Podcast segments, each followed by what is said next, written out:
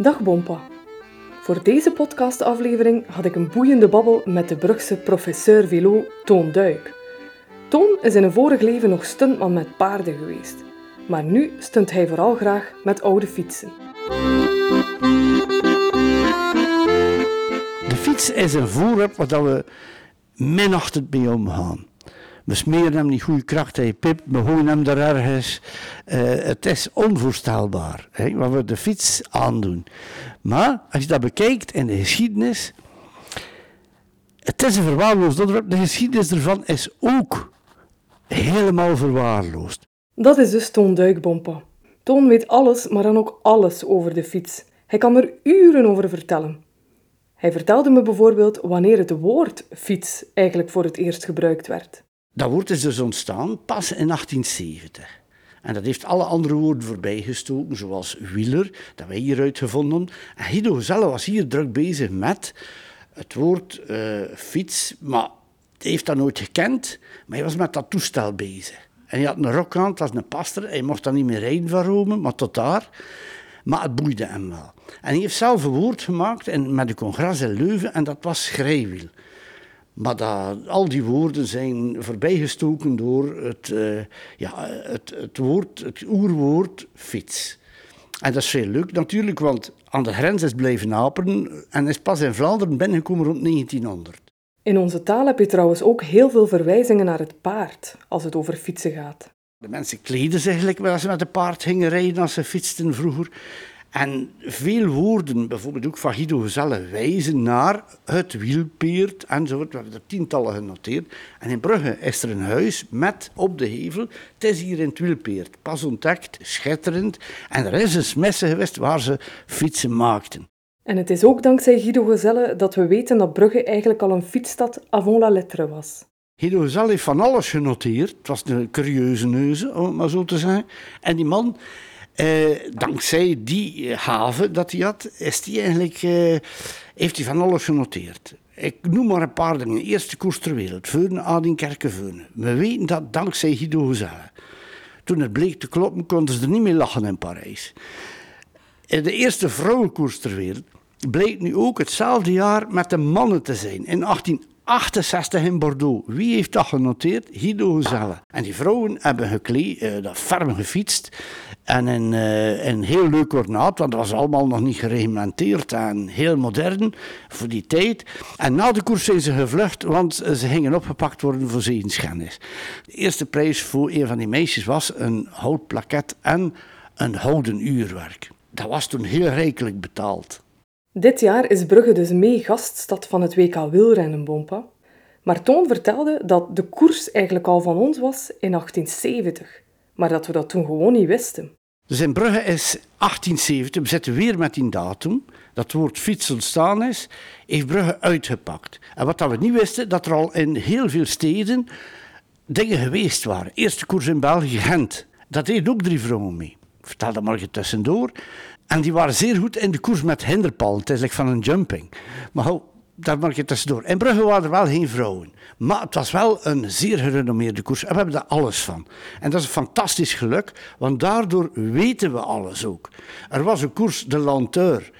Er waren koersen met hindernissen. En dat was eigenlijk voor de volkskunde heel interessant, want daaruit ontdekken we nieuwe dingen. En dat was al volksvermaak toen. Het was hier al, de koers is van ons. Ook de rugnummers zouden hun oorsprong hier in Brugge hebben. Brugge, eerste koers met rugnummers ter wereld. Prachtig.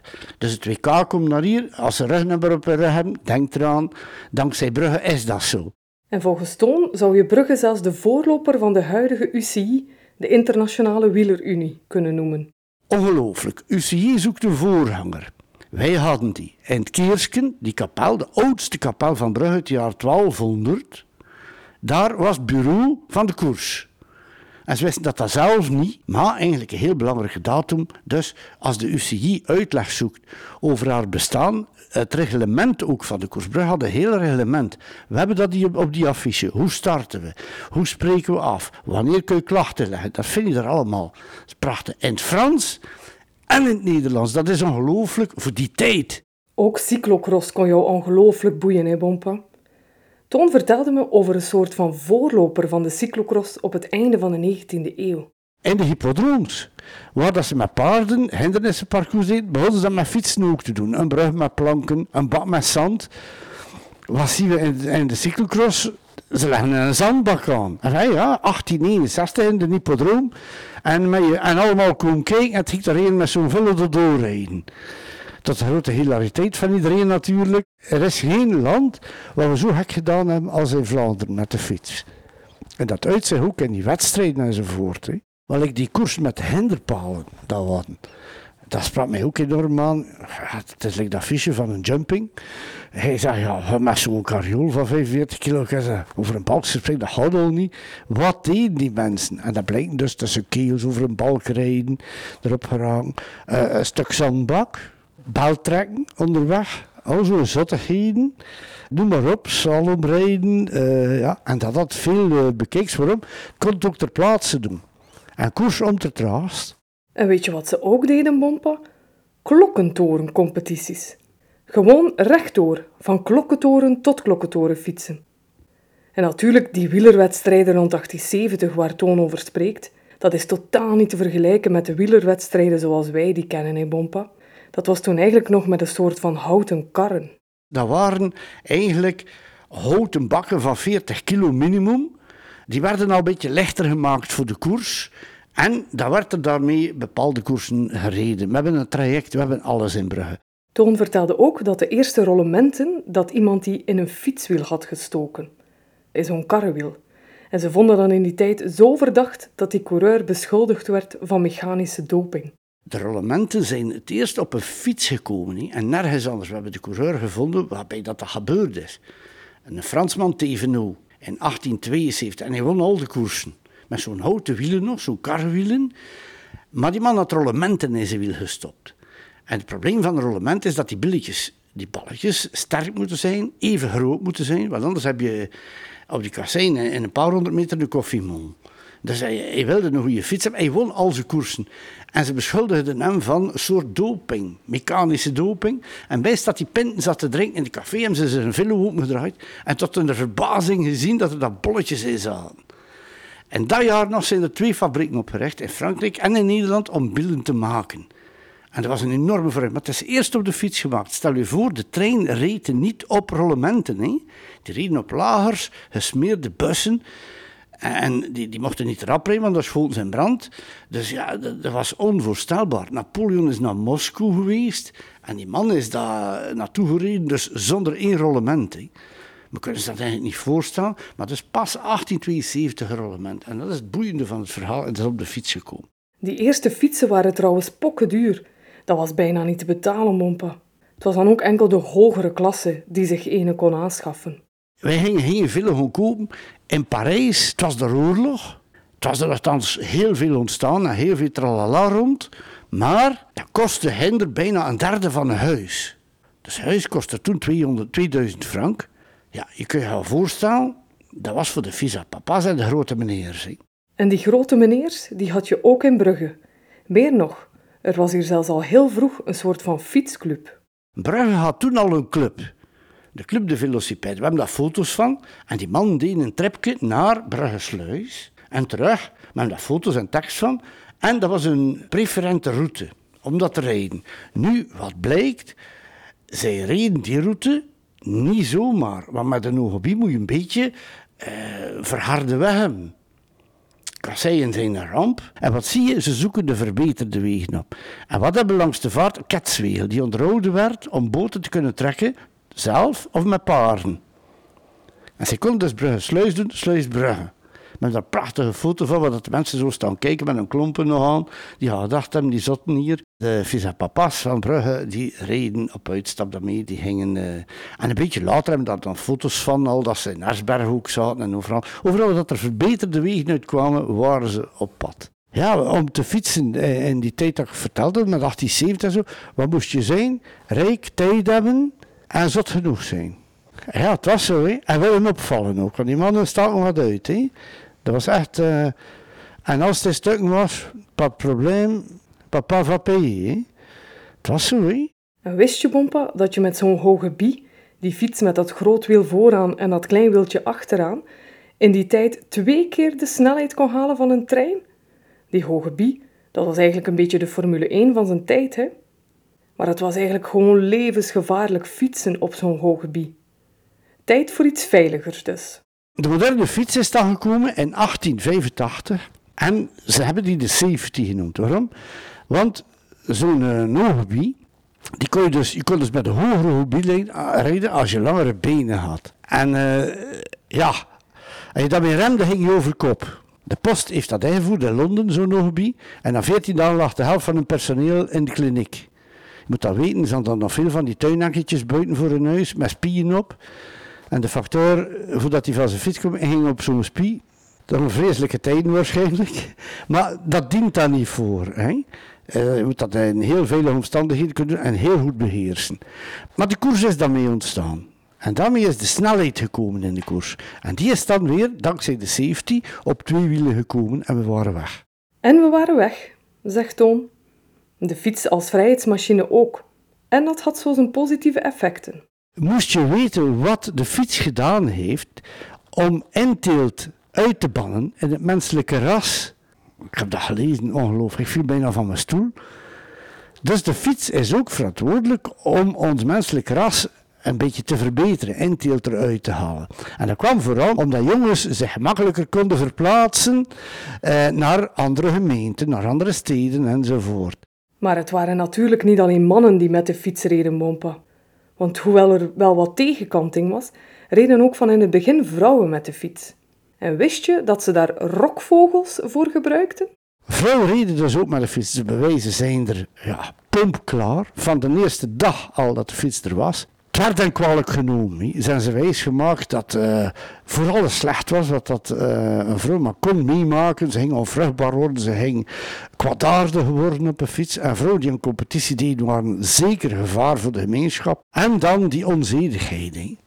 Die rokken konden met een uh, pre-Marilyn Monroe-effect opwaaien. En dat, dat, dat, ging voor commotie zorgen. En wat hebben vrouwen gedaan? Die hebben gemaakt dat ze een beetje aanvaardbaar op straat konden verschijnen. Dat ze niet gearresteerd werden en achter een arrivé, of voor de arrivé al. En dan hebben ze, er zijn dames die om gewoon te fietsen ook, rokvogel in een rok stoom. Geen lokvogel, maar een rokvogel. Want anders hebben we weer het verkeerde effect. Dus om toch een beetje de zaken uh, beneden te houden met de zwaartekracht. Goh, Bompa, jij was ook zo handig met de fiets. Telkens ik plat reed, plakte jij mijn banden. Je zorgde dat mijn fietslichten werkten, je installeerde een nieuw zadel, je fixte mijn versnellingen en ik heb nog steeds twee verschillende kleuren remkabels. Ja, je was heel handig, maar esthetiek was niet echt aan jou besteed. Ook Toon weet alles van fietsonderdelen. En over elk onderdeel kan hij de hele geschiedenis vertellen. Dit vertelde hij bijvoorbeeld over de voorloper van de versnellingen. Maar bijvoorbeeld via Guido Gezelle weten we dat zo'n uh, wiel, en dat is wel interessant, uh, dus ze maakten een wiel groter en ze verschoven de trappers om al een soort eerste versnelling te hebben. En dan zie je die, die, die fiets groeien. He, dan, dat, dat wiel groeit. He, we hebben daarmee gelachen. Maar in Brugge staat letterlijk: er is een wedstrijd voor wielen tot een meter en voor wielen boven een meter. Ja, je kunt het niet gewoon formuleren. Dus de, de, met de meter moest niet meer uitkomen, want ze kon eigenlijk kant mee met die andere man. Jou heb ik nooit wielen weten wisselen, Bompa. Maar ik herinner me wel dat jij van die versnellingen op je koersfiets had, die je met een hendeltje op je stang moest verleggen. En Toon vertelde me dat dat type versnellingen pas in 1937 werd toegestaan in de Tour de France. In andere koersen mocht het wel al iets vroeger. Toen reden de laatste coureurs van de Tour de France rapper dan de eerste van het jaar ervoor.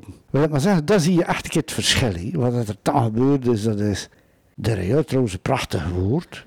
Hey, derailleren, van spoor veranderen. En heel in het begin reden ze natuurlijk ook nog niet op banden zoals we die nu kennen. Lucht in een band, dat heeft 40 jaar geduurd om daarin te lukken, totdat er een veearts in uh, Dunlop, de banden noemen we nog altijd zo, erin geslaagd is om lucht in een band vast te houden. Maar voor daarvoor was het dus op ijzeren wielen rijden, houten wielen met ijzeren, ook ijzeren wielen, dat ze ook beginnen maken. Dus dat kletterde, dat gleed weg. Zeer gevaarlijk eigenlijk. Zeker in de bochten op kasseien is dat uh, ja, oorverdovend werk ook. Parijs-Roubaix heeft daar niks aan. En dan is er gekomen met lederen repen. En dan is de rubber gekomen. Natuurlijk, Bompa, als het over rubber gaat, dan moeten we Leopold II vermelden.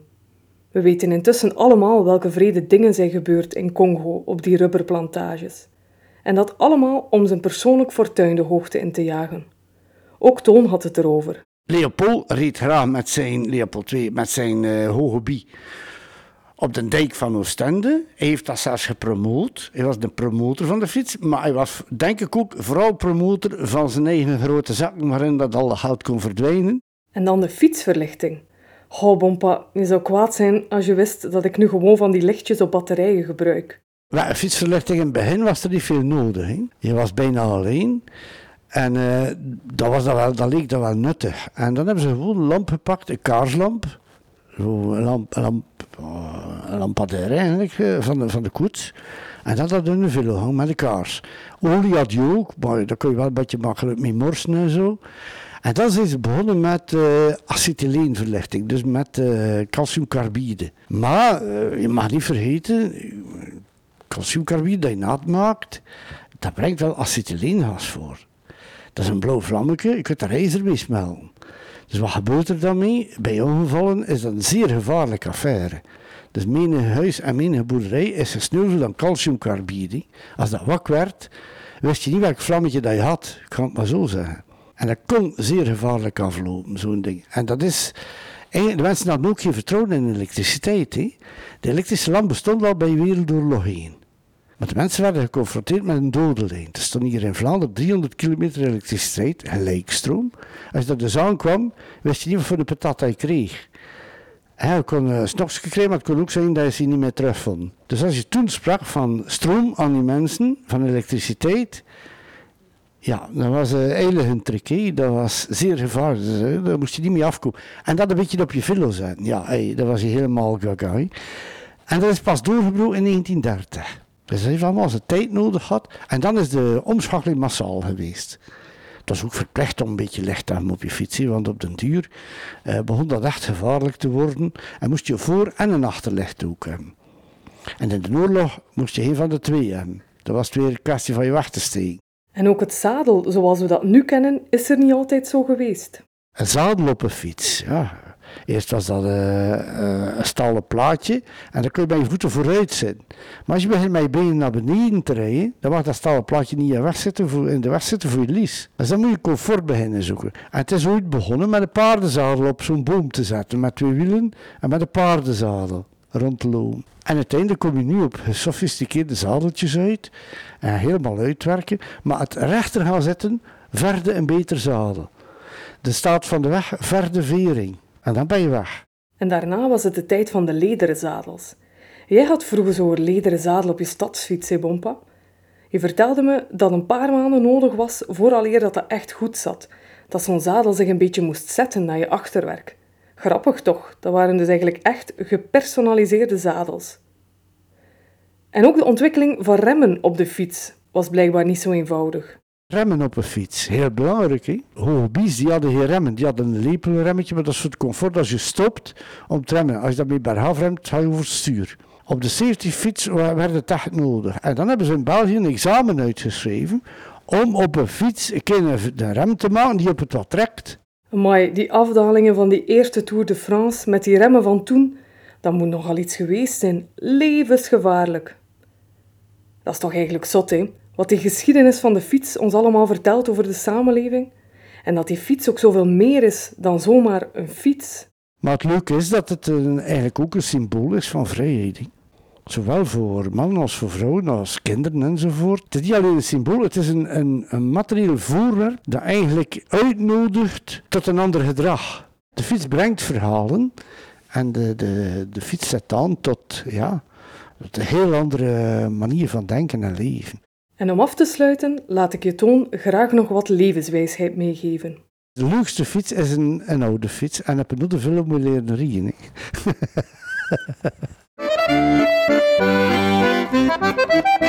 Wil je nog meer weten over de geschiedenis van fietsen en wielrennen?